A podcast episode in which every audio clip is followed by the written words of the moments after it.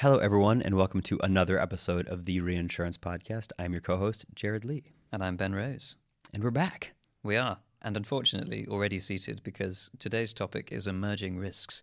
And I was so tempted to start with an empty chair and then just emerge and just be like, emerging risks. I said, that would have been too cheesy, even for us, I think. So we could be like, Cordy, cut me in and fade me in. I want to be a spinning newspaper that gets larger and gradually reaches full screen. Like a Batman, from the 1970s or something. And cut to the... Brilliant. But yes, emerging risks. Exciting topic. It is. I think when we spend so much of our time in this industry, not only in the podcast discussing it, but the industry evaluating and assessing is like the mega categories, right? It's property cat in big, regions, and it's big casualty understood risks, marine, aviation, things that we've had for ages. But there's this real growth, and there's a ton of opportunity in areas that don't really have as much business yet, or there's, as the name as it says on the tin, emerging risk categories. Cyber being the sort of most recent one to have emerged, but there's obviously a lot more. Yeah, I think in thinking about this episode, a number of questions were immediately raised. Does emerging risks equal emerging products? Is insurance a product that is bought or a product that is sold? Is reinsurance a product that is bought or sold? I think it's bought, personally. But I think it's harder to say for some of these new categories where we haven't quite figured out how to match a demand for risk with potentially people who might supply it, or on the other hand, an overeager set of suppliers looking for something to sell, or even a way to create nascent demand. Yeah, I mean, I think the buying versus is it bought or is it sold piece is an important one to start with. I think businesses are more successful when they have a product that's being bought rather than they're saying, I built a thing, don't you want it? Right? And I think a lot of insurance has fallen foul of that in the past, where they try to force products into people who don't really maybe have the need for it, or they have a very hard time articulating the benefit in a way that is sufficiently compelling for a buyer. They've resorted to scare tactics in some geographies, which feels a bit lazy, but it's like, if this disaster happens, don't you want your family protected? And it's this very... So I think we've done a disservice in some of that selling tactics. But with emerging risks, it's a bit different, because it's more of a, how do you think about this risk that you have as a business? Aon does a bunch of work around this, don't they, with risk assessments or emerging risk profile assessments for big companies. Yeah, especially on the insurance side, every year or so, I think a few of them do something similar, but a report on which risks are uninsurable at the moment, as in you can't really get any kind of coverage as a customer, which ones are only partially insurable, and the important bit you still can't really insure, and which ones have we finally conquered, and mapping that against surveys of executives, for example, and saying, what keeps you up at night? Yep. And I think distressingly for the industry, on one hand, the list of things that are keeping up senior execs at night rarely maps to what they are able to buy protection against. And then on top of that, sorry situation for the insurance industry as well, we've seen the overall expenditure on insurance relative to GDP gradually declining over the past 50 years or so. So typically the relevance of insurance as a means of helping CEOs sleep better has waned. It's a good word, isn't it? I haven't used the word waned in a long time. It doesn't make it into most sentences normally. No. That's a really interesting point, though, because whilst there's certainly alignment between reinsurance spend to GDP as an assessment as to penetration, you could also make the case that as risk gets better understood and better priced and more easily distributed and everything else, that we're slowly stripping out inefficiencies in the insurance model, and therefore, I mean, there's a bottom there somewhere. I won't means to pretend that I have a way to understand what that bottom would be, but it might be interesting that improved efficiency in distribution and claims payments and everything else is helping to reduce the spend to GDP, even if it's not reducing insurance penetration in a developed economy. Yeah, that's interesting. Yeah. So that was an interesting angle that just was a side tangent as you said that. But more importantly, in an earlier episode, you talked about the ability for us to use new points of data to understand risk. And I think the idea of here's risks that are not yet insurable, it doesn't mean that they can't be insured. It sort of means with the current state of play, there's not enough. There would be no way by which we could sufficiently measure it, sufficiently track it, sufficiently evaluate it in order to provide a product around it. But as we're leveraging technology in sort of increasingly diverse ways, I think we're beginning to sort of unpack those things. And those surveys are the sort of 5 of the top 10 are similar every year, right? So everyone's aware of like, okay, if that's what's on people's minds, like how can we help solve that pain point? And I think it's interesting because I will come on to the technology aspect here and how this could maybe shake things up a little bit. But typically these emerging risks being hard is what you'd expect. Mm-hmm. And the reason I say that, if you go to some really standard consulting models, I mean, not standard, they were very clever when they were first thought up, but now quite well practiced, models like the BCG product lifecycle and matrix kind of combo. Mm-hmm. You look at emerging products and emerging risks kind of as the same thing here. Emerging demand is basically what we're talking about. How do you build a product initially? Typically very high upfront investment, very low profitability, it's R&D cost. Mm. How do you create something that was not there before and hope that it finds a market? That kind of product typically, when it's first launched, has a very low penetration in the market and very low growth. Mm. It doesn't exist. And that is something we call a question mark, typically. Mm-hmm. And not many insurance companies are willing to take risks in general without data, without historical underwriting years to look at on these so-called question marks, let alone willing to behave like R&D heavy companies like pharmaceuticals, etc., and spend millions or even billions on developing new question marks. But the rewards can be really huge because the sort of subsequent category to question marks is stars. And the idea of a star is that it's a really low penetration market where there's hardly any players, but there's really high growth. I think we saw this in the early days of, standard terrorism products and cyber products, where suddenly people have realized, whoa, there's loads of demand for this. Nobody's supplying it. We can charge pretty much whatever we want because people need this, they want it. They've only just realized they need it, and we're the only provider that offers it. Yeah. And if you can catch on to one of these stars, you're on a rocket ship from that point onwards in terms of sales, grabbing market share, grabbing loyalty that can then be quite sticky going forwards. I think the problem is that you can then get to a position quite quickly where those products become standardized, especially in subscription markets where you need many players to be part of a risk, especially a new risk.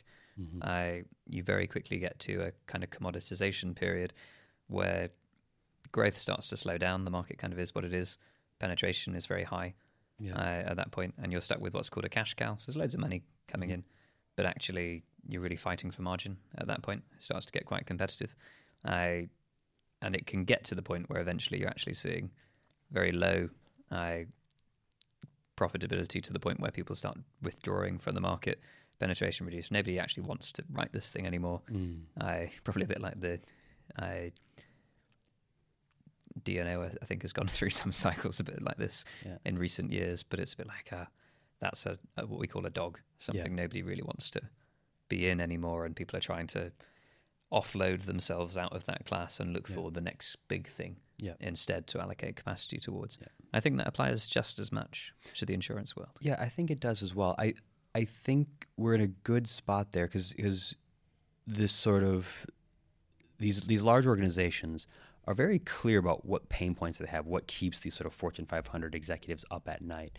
So when you think about product development from is this a painkiller, is this a vitamin? This executive community is going, this is a pain.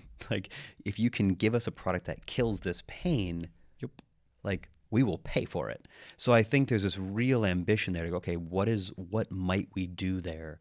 But you hit the nail on the head that if it takes a lot of energy to build this product out, who's willing to do that investment? And even if you have, and there's some companies that do this in their innovation units and similar, even if you have it where you're partnering with a couple big players early on to build this out, even though they're getting their pain point solved, they don't want to do that for free always. They might want a bit of a take on that business, or they might want, you know, a carrot or something as a result of all of that hard work as well. So you begin to make it where it's still hard to innovate in it and create that product from scratch, because you need collaboration with that end client, at least the first couple, to get that product into the market and have it, you know, meet the needs that they have. But it's not nearly as clear as to who's going to foot the bill, and as is that bill sufficiently worth, even though all these executives say this is a big pain point. If they all bought it, would it be $100 million product for you? Would it be, you know, few $1 million? And in which case, all that R&D is for naught. And it's super interesting, and I think the latency with which the insurance market has addressed these emerging demands from their customers has actually led to a scenario where instead of individual insurers developing new products, which has happened in pockets, don't get me wrong. I mean, you know, there's some for sure players like CFC, for example, who've got fabulous reputations for here's a product that nobody realized could be huge and really took it and ran with it. But what's happened in the absence of that is we had things like the InsurTech movement and also things like the Lloyd's Lab here in London being set up, whereby they had whole cohorts scouted and researched to tackle certain problems. And then venture capital has come in to support the furthering of data sets and approaches and methodologies that would enable capture of sufficient information to enable a class to emerge. Yeah. But what that brings with it, because of it being an external partnership, is a additional person who wants some of the upside, right? Mm-hmm. So which can work really well. I mean, we talked in the past about the brilliance of SAS and everything costing much less because it's multiplied. Yeah. You've got many people to pay for a product rather than just one insurer. But because insurers, I think, haven't put their own money into things a lot of the time, or pooled it, ironically, in an effective way, it's meant that, for example, we talked about cloud outage insurance.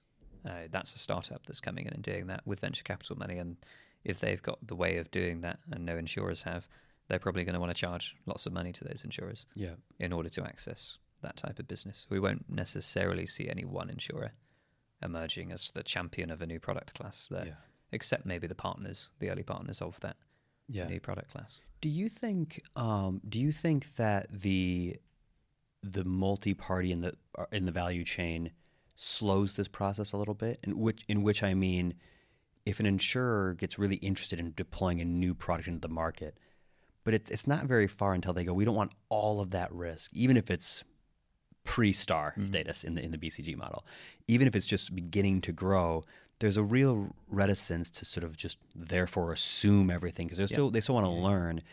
And as a result, they will then require support from their reinsurance partners. But that also means educating and getting those partners to buy into that, which you can already see a slowing of innovation, just as that you're reliant on a few parties wanting to go on this journey together. And when you work with enterprises like the insurance and reinsurance industry, that just doesn't move very quickly. I think it comes down to I don't want to say a misalignment, it's almost an absence of appropriate shareholder class in our space. So if you think about insurance company shareholders, typically what they're looking for is a very predictable, stable return.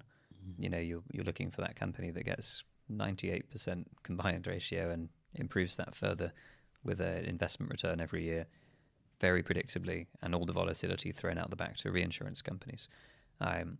So that might make you think, okay, so maybe insurance companies aren't the ones to experiment with these unknown products that could have very volatile results and very high upfront costs. Maybe that's the reinsurers. Because the reinsurers like really volatile portfolios. But then again, a big part of the reinsurer philosophy is that they take on massive volumes of portfolio risk such that they're able to hedge between volatile parts of portfolios. And with any question mark type new emerging product, typically the volume is negligible. You know, they're saying, we think we can sell 10 of these in the first year, and that would be a massive achievement, and it's not worth the reinsurer getting out of bed for that type of thing. So there is, I think, only really this sort of early stage seed type venture angel kind of investment bed for these new products at the moment. And I think it has worked quite well in many instances to provide parties who are willing to take quite a big risk on a new idea, even though it isn't going to be big initially, and even if it is going to be very risky initially. So it's fallen out of the insurance industry and gone into a more generalist, high risk, low volume kind of market instead. Point of view. It's super interesting, right? Because you have it where the inherent characteristics of the insurance company make them really avoidant of R&D cost with no real return. And then it begins to become, as you said, like every large organization. There's a reason that Google doesn't build tons of new products and just waits for someone to be interesting and then buys them. Because Google investing in building something that's going to make them $3 million a year is not worth anybody's time. Which is why they keep discontinuing my hardware. Exactly. But it's the same thing here. If you went, this insurance product we could make $50 million a year selling this.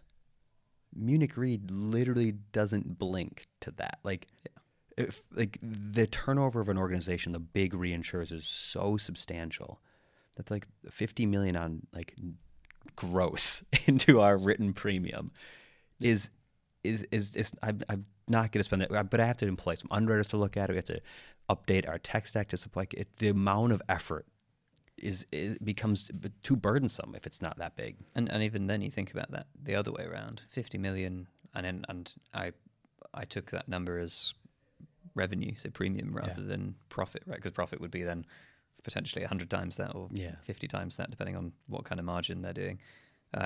But for a startup or for a new emerging risk tackler of some kind, 50 million, depending on what you're selling, presumably you're not selling 50 million pound policies or even 100,000 pound policies. Yeah. You're talking serious volumes of, you know, maybe it's 5,000 pound policy, but that, even to get to that stage, it's quite a big leap for any company. And probably actually what's going to happen is you're going to have a 200% loss ratio until you figure out the price. Interesting. Yeah. But these are the things that when you look at the emerging classes and how we think about what risks that emerge next, there's a number of ways that they solve for this, right? It's identifying where there's a sort of a white hot center. There's a need that's emerging that people want to tackle. Oftentimes, I do think you're right. It's startups kind of going, well, we could solve it, and then just get some capacity support and then chip away at it. And that's interesting enough, and you align the shareholder class enough that begins to be something of interest there. You need those people who are either voluntarily or involuntarily unemployed to take on these difficult challenges. Exactly. And then over time, it becomes something where, you know, Munich goes, this is super interesting. We just want to buy this and hold it in-house, or Swiss or Hanover, whomever does something similar. Or it sits there running very happily as a technology company that sells insurance products and is worth, you know, £1 billion or something. So we'd be remiss not to spend a bit of time in this episode talking about some of our favorite new emerging risk classes and dreaming up some that are yet to exist. So what comes to mind when you think about those areas of the market that are tragically unaddressed at the moment?